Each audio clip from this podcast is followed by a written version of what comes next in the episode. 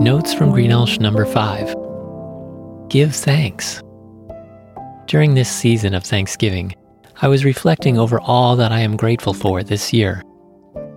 Here are a few ways that readily come to mind, which you might identify with. I'm thankful for my parents and the close relationship that I have with them. I'm thankful for my friends and the support they lend me.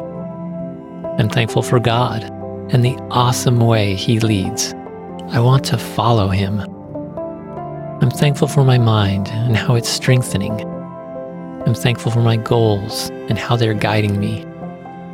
I'm thankful for my desire to grow and how it's worth the effort. I'm thankful for my responsibilities and how they're shaping me.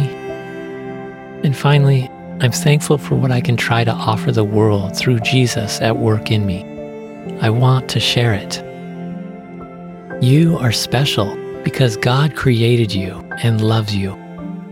I'm grateful that our roads have crossed via this blog and that we can somewhat journey together.